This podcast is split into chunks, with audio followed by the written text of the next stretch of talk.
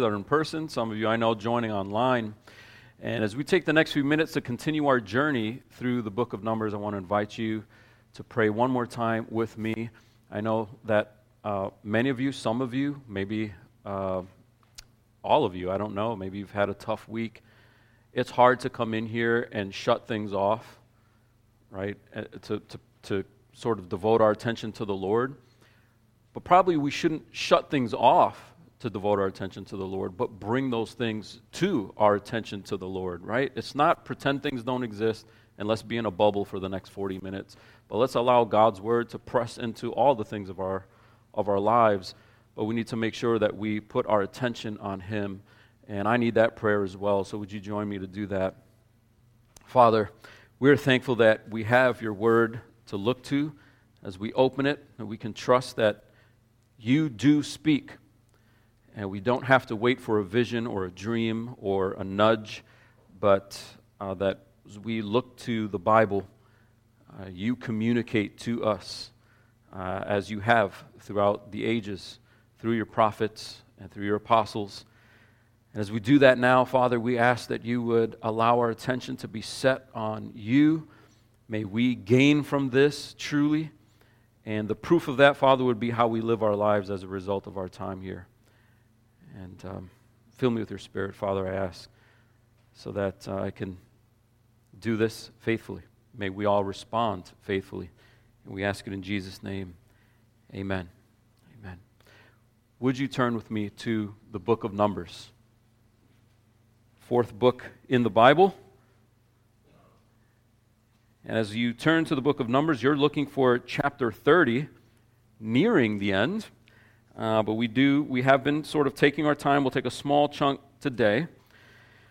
And we need to remind ourselves what's going on in the book of Numbers. The book of Numbers is about a journey, both literally and figuratively. The literal journey is the people of Israel that have uh, been brought out of the land of Egypt. They're marching to the land of promise, but they're not there yet. So they're not where they were, but they're not yet where they're going to be. Isn't that you? Yes, that's, that's us. And the picture that God is providing, that figurative uh, meaning, no less real, is that God has rescued us out of where we were. He's pulled us out of darkness, He's pulled us out of bondage, but we're not home yet. And if you feel like the Christian life is a struggle, yes, that is not, that is not supposed to be a surprise. In fact, if somebody's a Christian and they don't feel like it's a struggle, they're probably still back in Egypt chomping on grapes or whatever it was back there, right? The journey is difficult. And so the book of Numbers, like the rest of the Bible, is there to equip us to get through this wilderness time. And the principle that we see here is this back and forth. There's this back and forth with God and his people. He saves them, they rebel. He, he you know, chastises them, they repent, they come back and they're getting ready to march into the land. Oops, they rebel again, right? So by the time you get to this chapter, there's a lot of that back and forth, oops, happening again. So God deals with a lot of the rebellion, teaches them to obey, gets rid of a lot of the rebels by this point. And then we have a couple chapters, remember, chock full of the offerings before they start conquering. And the reason why God does that is be, because He's communicating you're not ready to conquer if you're not ready to be consecrated. Right? You're not ready for war if you're not ready for worship. And some of us, we just want to get going in the Christian life, but you know, if somebody asks you, hey, do you spend time reading God's Word? No, but I'm more than a conqueror. Are you though? You know, the basic habits of what it makes, what it takes to be a Christian and what a Christian actually does, these things we need to continue to grow in, or we're not ready for the big stuff. So God wants to get them ready for all that He has for them. And so He lays out these offerings, and we realized last week that this, these offerings are based on the sacrifice that represents Christ's atonement for us. So we live a Christ centered life. This is a Christ centered journey. And the reason why we can even be on this journey and be conquerors is because Christ conquered. But it still demands things of us. And in chapter 30, before he moves on to the rest of the journey, one more item he wants to square away with them is be a promise keeper. Be a promise keeper. This is why it's great to preach through a book, because I don't know if I would have thought to myself in my own study, you know what we need this week? Promise keeping. I don't think of CFC like, we got a bunch of liars. I said I'll do this, and then they don't do it. I'm going to preach this. And I'm preaching it because it's here, right? And God put it here for a reason, knowing that we would follow God, and God is a promise maker and promise keeper. And if you're going to reflect me and image me, you've got to be like that too. And if you're not, you're not ready for this journey. That's what he's communicating. Take a look at just the first two verses of chapter 30. Now, through all these sacrifices, all of these bulls and rams and goats and lambs, they're going to do those on a regular basis, reminding them that God has made promises to them, that He's going to keep promises toward them. And then look, verse 1 Moses spoke to the heads of the tribes of the people of Israel saying, This is what the Lord has commanded. If a man vows a vow to the Lord or swears an oath to bind himself by a pledge, he shall not break his word. He shall do according to all that proceeds out of his mouth. He shall do according to all that proceeds out of his mouth. I think there's kind of two levels going on here. When you say something, you're going to do something, you should do it. Because if you don't, it diminishes the reliability of your word, right? There's another layer to it where there's an official word. You might say, Hey, I'm going to go to the bank and I'm going to swing by Jewel and pick up this stuff. And then you come home and you only went to the bank. And they're like, What about Jewel? Oh, I ran out of time. Typically, you're not received like, You liar. You said you were going to do Jewel. You know, I mean, the kids do that to us all the time. But we, we grow up and we realize some things are out of our hands. It was traffic. I meant to, good intentions. But there are times where it is vowed, it's an oath.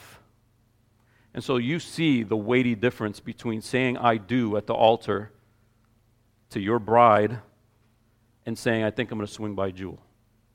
We, we instinctively know there's a difference there. The difference is one is a vow. The difference is one is a vow. Now, it doesn't matter. If you constantly say, I'm going to go run these errands, and you never do those errands, there is an attrition of trust there, even though you didn't vow it. But if you make a vow and break those vows, what God is saying is, you are not reflecting me because I don't break my vows. That's why that last line it says that the person who makes the vow shall do according to all that proceeds out of his mouth. And what I'm saying is that vows are a big deal. Making promises to God, mainly, is a big deal because God keeps his promises.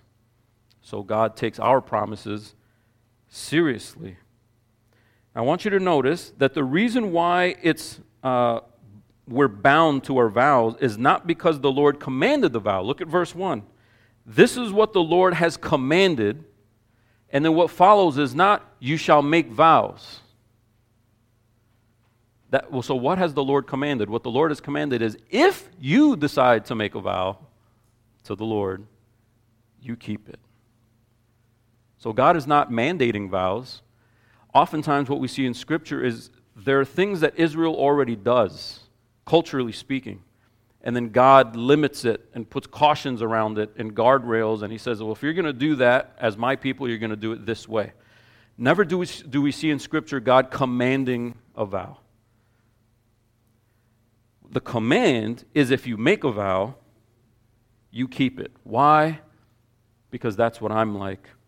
Because that's what I'm like. It's binding not because God told you to make a vow, it's binding because if you make a vow, you keep it because God is a vow keeper. God keeps his word. Let's look at a couple passages really quickly. We put them on the screen for you. Titus 1 2. These are familiar to some of you, but uh, uh, Paul is talking about the hope of this eternal life. And this eternal life is something that has been promised before the ages. That's where we get that from, the song that we sang a few minutes ago. But how do we know that promise that he made before the ages began is a real hope and not a wishy washy hope? Like, I hope it stops raining. This is a different kind of hope, a sure hope. Because God promised it. And how do we know we can trust God's promises? Because God never lies. That's why. Hebrews 6:18 The author of Hebrews is talking about God's guaranteeing his promise, and he guaranteed his promise with an oath, so that by two unchangeable things in which it is impossible for God to lie, we who fled for refuge might have strong encouragement to hold fast to the hope set before us. If God doesn't keep his promises, we don't have hope. We just have wishful thinking. But because God keeps his promises, we have this truth. One more verse won't be on the screen because I want you to turn to it. Just flip back to Numbers 23. You remember when we were in Numbers 23 because it was that crazy story with Balaam and Balak trying to curse Israel. And Balaam is trying to tell Balak, I can't curse Israel because God won't do it. And the reason why God won't do it is because God already promised blessing, and God will not go back on his word. And you see that in chapter 23, verse 19. He tells Balak, Listen to this, listen to me. God is not man that he should lie, or a son of man that he should change his mind. Has he said, and, he will, and will he not do it? Or has he spoken, and will he not fulfill it? God never says, I'm going to make this errand, and then oops, traffic. I mean, he's over all things. He's not like man, he doesn't have those limitations. God says something and he does it. And what is the promise that he's speaking of there? The promise he's speaking of there is blessing Israel. He's going to bless Israel, he's going to bless his people. This extends to all of us who've been grafted into this promise. God keeps his promise of eternal life to us in Christ because it's based on his faithfulness. That's why I say when he tells Moses to tell the people, that a man who makes a vow needs to do it because he needs to do according to all that proceeds out of his mouth. It's because God does all that proceeds out of his mouth. All over Scripture, even throughout Numbers, you may have even seen it. That God tells Moses to do something, and the text says, and they did as God said to do. Over and over, it's like a punctuation throughout Numbers and the Bible. God says it, it happens. Why did it happen? Because God said it. He spoke the world into existence, what he says happens. What he says he'll do, he will do. And these two short verses press us to match our truthfulness with God's. It might be culturally okay to kind of go back on your word. You know, I didn't really mean it. But as Christians, we image this God who is truthful. And he doesn't say things that he doesn't mean to carry out. Some of us, our problem isn't that we're liars. In other words, I'm going to say this, but I know I don't mean it. We think we mean it, but we say it before thinking it through. We do this with our kids. If you don't, one more time, I'm going to pull over. Have you ever actually pulled over? Uh, what is that? If you do it one more time, I'm going to pull over. One more time, we're going to go to the bathroom. You don't know where the bathroom is. You're in the mall. That's like the, the bathroom's on the whole other side. It's by, I'm not going over there. You know, you meant it when you said it, maybe, but when it really comes down to it, you can't carry it out. This is why the Bible talks about rash vows. So the Bible doesn't say never make a vow. In various places, it does say don't make a rash vow. Why? Because once you make a vow, you better keep it. Now I know saying I'm going to pull over is not a vow. Like I said, there's levels to this. This is speaking about official vows, official oaths. But if you make one, you need to keep it. Why? Because there's an underlying principle of truthfulness at play. There's an underlying principle of truthfulness at play. Quickly, when I saw this, and we're going to spend most of our time on these first two verses, the rest of the verses uh, in this chapter are, are uh, applying it, and we're going to get to it. But the anchor is these first two verses. If we don't get these first two verses, it doesn't matter how we apply it. We, we need to get the principle. And the easy question would be Didn't Jesus reverse this and say, Don't make oaths? Don't ever take an oath. Right? Matthew 5, remember, he's like, You've heard it said, but I tell you. And in that lineup of things, he says, Don't, don't swear by anything. Don't, don't swear by the chair, by this, your, your, my grandmama's grave, cross my heart, hope to die, poke my eye. I don't know. The crazy stuff we come up with. Don't say that stuff. Just yes or no. If your yes is always yes and your no is always no, you don't have to say, I swear. Word of honor, word of honor. This is your word of honor? Yeah. What was your word before that? If you have to prop up some statements with word of honor, hand up, grandmama's grave, you know, what was all your other stuff? See? And so, what Jesus is communicating there is something very specific in Matthew 5, and it's relevant to us. Okay? The Jewish religious leaders liked, liked to make oaths and vows, but they knew it was pretty binding. And so they wanted to find a way to get out of it. And so, in their mind, what they would say is if we swear, to, by, if we swear by God Himself, and we break that vow, God's going to hold us accountable. But if we swear by something that's related to God, but it's not God Himself, like if I swear by this piece of furniture in the sanctuary, if I swear by a tree, God created it, it's related, it's weighty enough for people to take me seriously. But if I break it, it was a tree that I swear by, not, not God Himself. And that's why Jesus said, Didn't God make the tree? Doesn't the furniture in the sanctuary belong to God? Anything you swear by, God is going to hold you to it because everything is His. And so Jesus' point in Matthew 5 is not, you shall never make an oath, you should never take, uh, take an oath or make a vow. And we see in Acts 18, Paul makes an oath or he makes a vow. For what it's worth, in Revelation 10, an angel takes an oath. Uh, you know, not that we necessarily take our cue from angels, but it is there. There's nothing inherently evil about vows. What's evil is making the vow and breaking it. And that's why making a rash vow is foolish. So Jesus doesn't turn it around. He's working against abuse. He wants our yes to be yes and our no to be no. And we do need to realize that in regular, the regular course of life, the more you have to use swearing or oath or hand or cross my heart or no, I'm really serious, because every other time we're usually joking, you're constantly pray- playing pranks on people. Uh, to many of you, it's funny. But after a while, do people have a hard time trusting you? Does it take them a couple minutes to be like, Are you serious? You're like, No, I'm serious. Are you serious? No, word of honor. So you have to pull out word of honor type stuff because you're always kidding around. Let your yes be yes, and let your no be no, and let your jokes be actually funny. I just threw that one in there. But most of those things are only funny to you. Let your yes be yes, and let your no be no. That's Jesus' point. So Jesus isn't saying you can never make an oath, you can never make a vow. What he's saying is when you do it, treat it seriously and don't try to wiggle your way out of it because, well, I didn't swear by God's name. Yeah, you kind of did, is what he's saying. You did. You're a follower of God. Everything he owns, everything is his, so you can't swear by anything without actually swearing by his name. And you profane his name when you take it lightly by in his name making a vow, making an oath, making a promise to him and then not doing it. God doesn't do that, so you shouldn't do that. Easy principle, hard when we leave here and you see it hit the ground. We need to be truthful people in our conversation, in our lives. I do appreciate, uh, for instance, the Westminster Confession of Faith.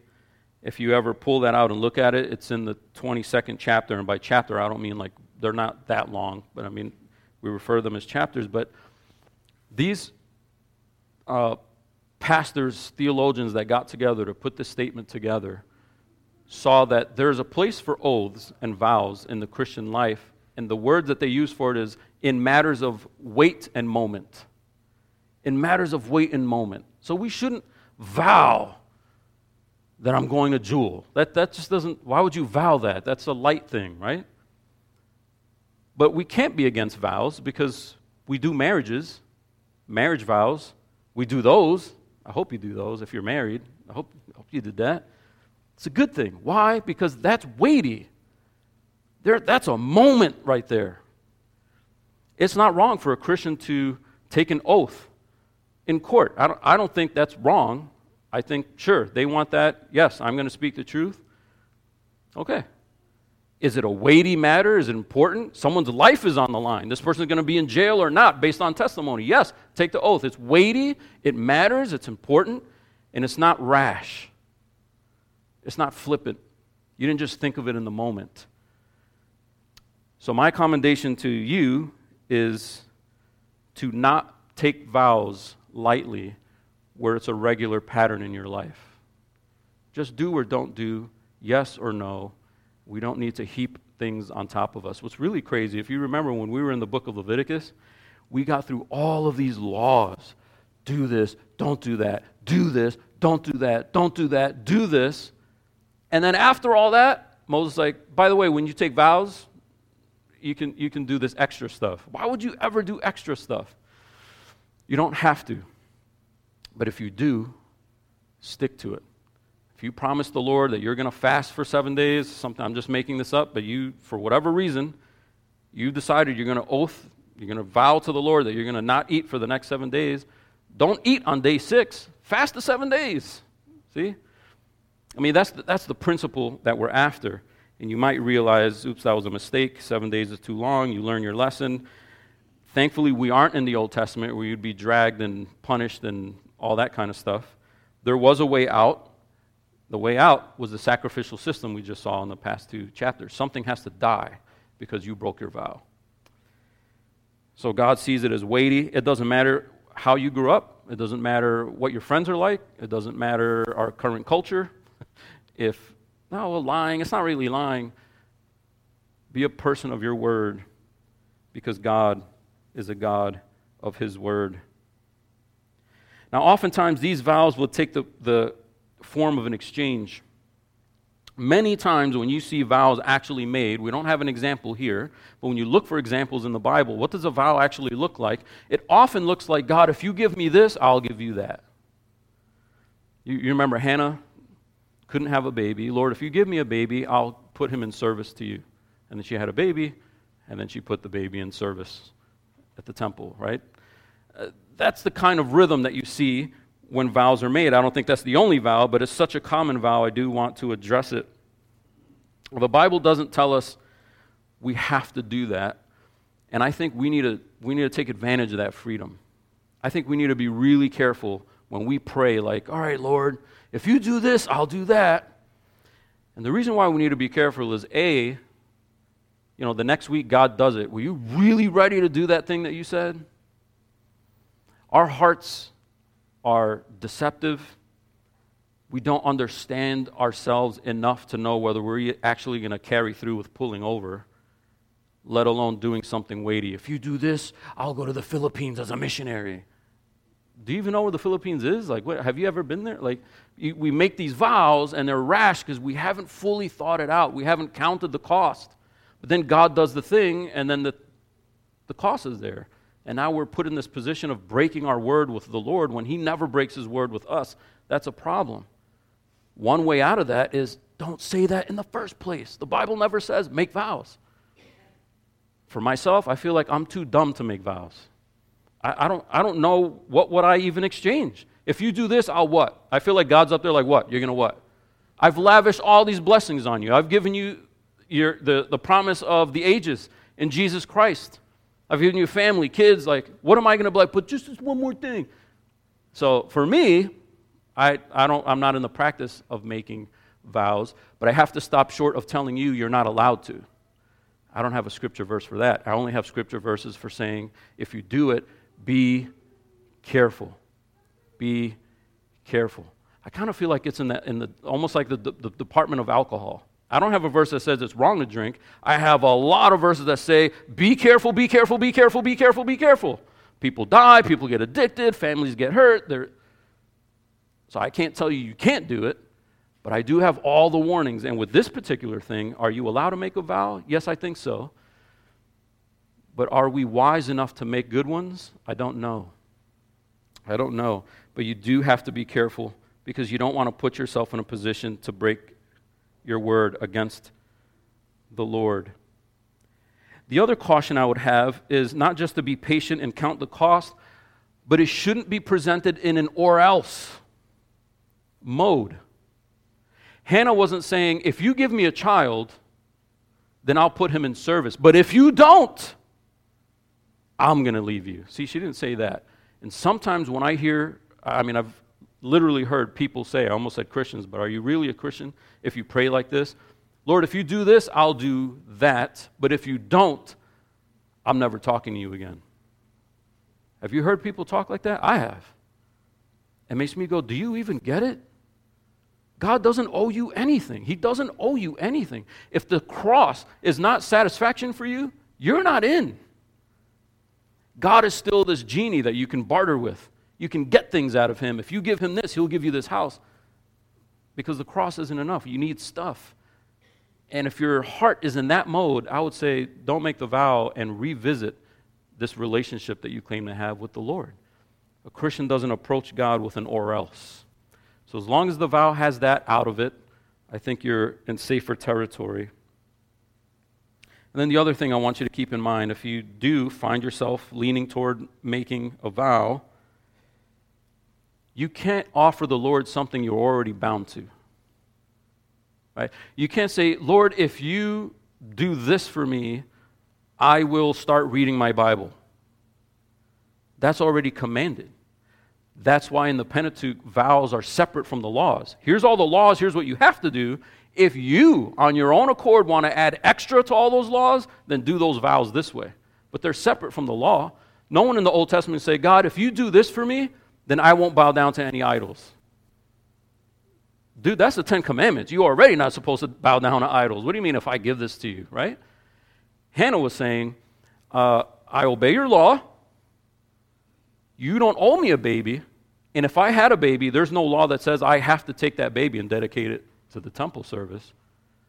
So this is an area where there's no obligation. It's just, Lord, if you grant me a baby, if you don't grant me a baby, I understand. But if you do, I'll do this with it. That, that's different than an or else. And that's different than if you grant me a baby, then I'll start showing up with the sacrifices. I'll start tithing my grain. No, Hannah's already doing that. Right? And so you don't barter with things that you're already supposed to be doing. God, if you do this for me, I'll start going to church. God, if you do this for me, I'll start loving my wife. If you change her, I'll start loving her. No, love her because it's a command in the Bible. You can pray that God does these other things. But we don't vow something that we're already supposed to be doing. And probably most, if not all of us, have no business making vows because we're already not flowing in the things that we're supposed to be doing. I mean, if I, if, I, if I asked you, if you came to me and said, Should I make a vow? I'm praying about this. And I just asked you something basic, like, Do you spend time with the Lord each day? Is there somebody in your life where there's bitterness and you haven't resolved it yet? Is there a habit that you haven't broken yet? A sin that you keep going back to, you haven't quite broken it yet? If there's an answer yes to any of those things, I'm like, give to the Lord what's already His before promising Him extra stuff. We need to get serious about our lives, and that is a matter of truthfulness because we came into this Christian walk, that baptism, dedicating our lives. That old person that did things for himself or herself is dead, and someone else came out, and that someone else is a slave to God. That old person was a slave to sin and self. So we need to be flowing in the things that we already are supposed to be doing for the Lord before we have any business thinking about adding to it with extra things. So those would be my cautions. The principle is that God will hold you to your word because he holds himself to his word. Now I'm going to fly, but I'm going to give you some categories. He's, the text is applying this now to a kind of person in the Old Testament who could get out of the vow. Everyone else cannot get out of a vow. Only a particular person was able to get out of the vow, and there's four classes of that particular person. And it whittles down pretty fast. Uh, only women are in this category. Men, it doesn't matter your age, it doesn't matter your situation, you make a vow, you're held to it. This is, this is what Moses is laying out. And it's not for every woman as well. There's four categories of women, there's four kinds of women. We're going to see first the young unmarried woman who's still in her father's house, and that's verses 3 through 5. If a woman vows a vow to the Lord and binds herself by a pledge while within her father's house in her youth, and her father hears of her vow and of her pledge by which she has bound herself and says nothing to her, then all her vows shall stand, and every pledge by which she has bound herself shall stand. But if her father opposes her on the day that he hears of it, no vow of hers, no pledge by which she has bound herself shall stand, and the Lord will forgive her because her father opposed her. So here's the breakdown you have a young woman, she's still under her father's house, she's under the sort of authority canopy of her father. She makes a vow, the father is like, oh my goodness, that's a dumb vow. she's going to be in trouble. She's not going to be able to keep that. She's going to, that's going to put a wedge between her and the Lord. Whatever reason, in his mind, this is not a good vow. He opposes it immediately. She's released. No sacrifice, no blood, no killing. God is just like, okay. He hears it and he's like, he doesn't say anything, then he approves it. Can I just take a time out really quick and just step aside real quick? Parenting tip. When you see your kids doing something and you don't say anything about it, God sees it like you approving that because you're supposed to step up and say something.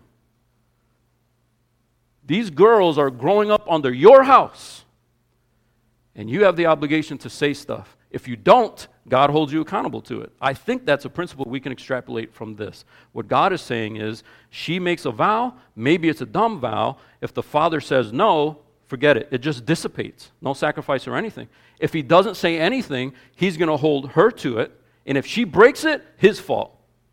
Why? Because he should have said something. This is why elders, to be elders, have to manage their household well first and have faithful children to be an elder. See, the, the house feeds into the church. And so there's an expectation for the leader of the house to actually lead.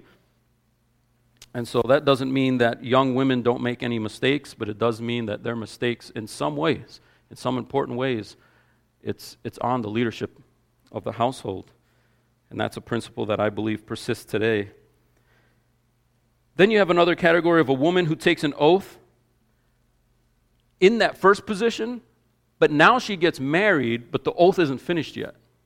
The dad approved it, but now she's married, the husband doesn't approve it. The new husband, her new husband, he doesn't approve it. It dissipates. And so we see that in verses 6 through 9.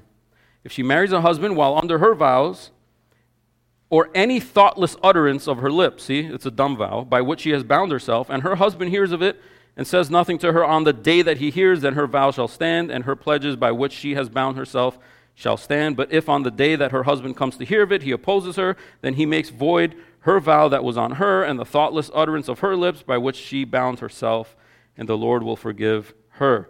But any vow of a widow or a divorced woman, here's another category, anything by which she has bound herself shall stand against her. Why? Because she's not under the roof, roof of a father and she's not under the roof of a husband. It's not like the Old Testament didn't have independent women. There are independent women. This is about women that have either through their father or through choice in marriage are in a dependent situation. And one thing that distances us from this text culturally is our women aren't tending to marry in their early teens. there wasn't a big gap between college, young career, starting your thing, head of a firm, then have kids. I mean, it was like out of the house, kids. Uh, and there is some cultural distance between us and them there. But when a woman is under headship, that headship, that leadership takes uh, the brunt and the weight of that vow. Uh, where did we leave off? uh, let's pick up in verse 12. But if her husband makes them null and void on the day that he hears them, see, it has to be right away, then whatever proceeds out of her lips concerning her vows or concerning her pledge of herself shall not stand. Her husband has made them void, and the Lord will forgive her. Any vow and any binding oath to afflict herself, that, doesn't mean like cutting herself. It just means, you know, I'm not, I'm not going to eat for this many days, or I'm not going to do this enjoyable thing, like a fasting kind of thing. Uh, her husband may establish, or her husband may make void.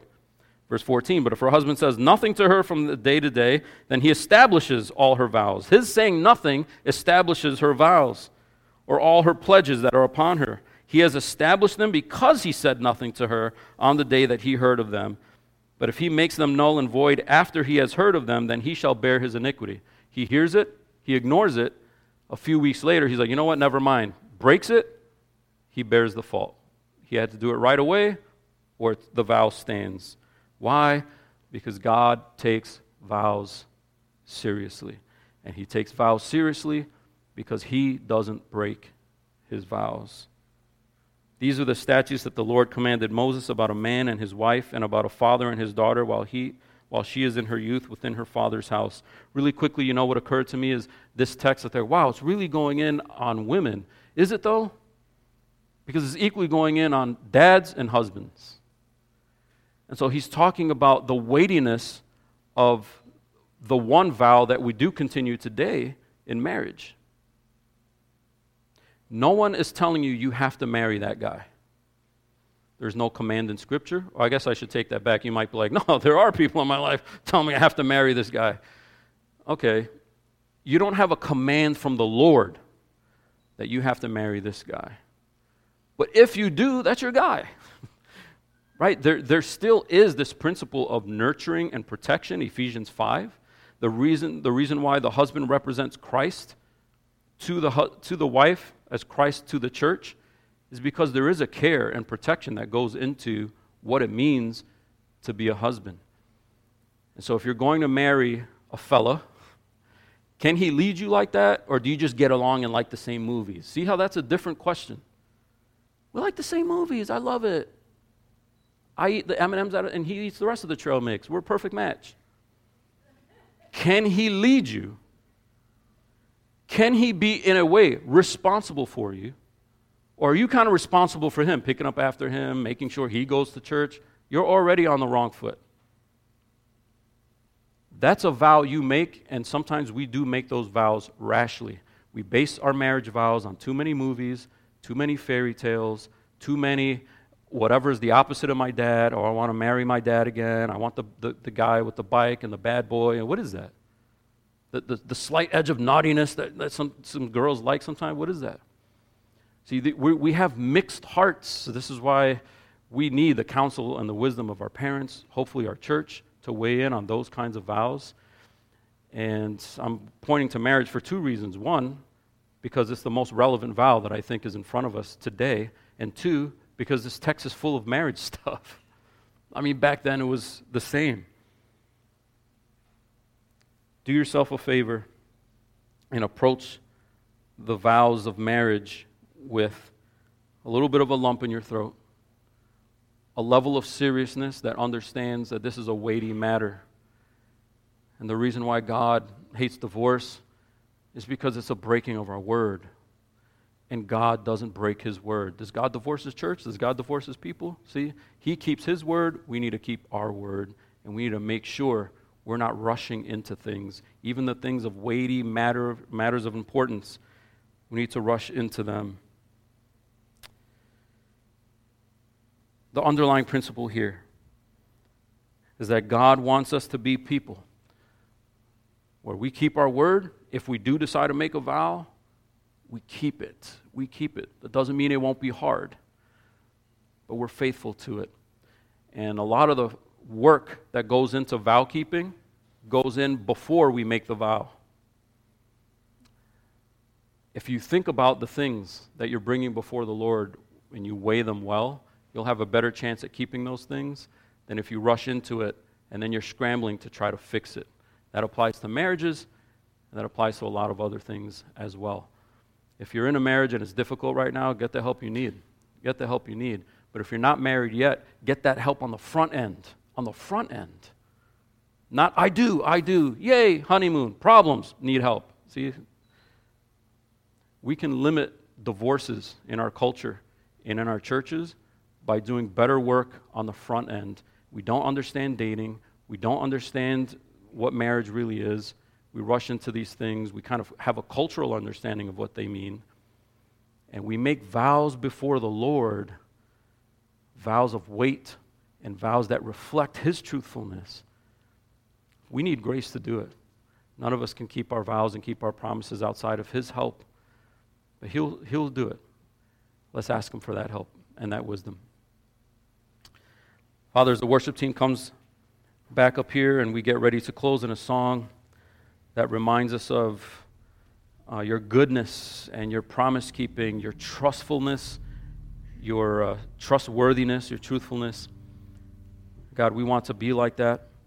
Um, Father, I pray, I want to pray a special prayer for those of us who are stuck in really difficult marriages for whatever reason, for whatever reason. Maybe both parties are to blame for one thing or the other, or maybe it's just a financial hardship, something they didn't see coming. Father, we thank you for your promise to give us grace, uh, to give us um, wisdom when we ask for it. And to supply us with the strength that we need to live into godliness. And part of that is our commitment to our own vows. Father, I pray for those in here who aren't married yet. Maybe they're dating, maybe they wish they were dating, whatever the situation. We pray for wisdom. We pray for, uh, for you to expose ugly things now. They'll get exposed later anyway. Get things out now so they can be dealt with and, and handled with grace and care uh, so that vows can be made with wisdom and foresight. Help us to be a church that comes around our married couples uh, to pray for them and uplift them, encourage them, um, and for those who are, are seeking marriage as well. Lord, as we close in this song, may our attention not be in our ability to stick to our promises, but in your ability to stick to your promises. And we pray that that kind of trustworthiness would trickle down to our hearts and that you would make us uh, more and more conform to Christ in that way. We ask it in Jesus' name. Amen. Would you stand?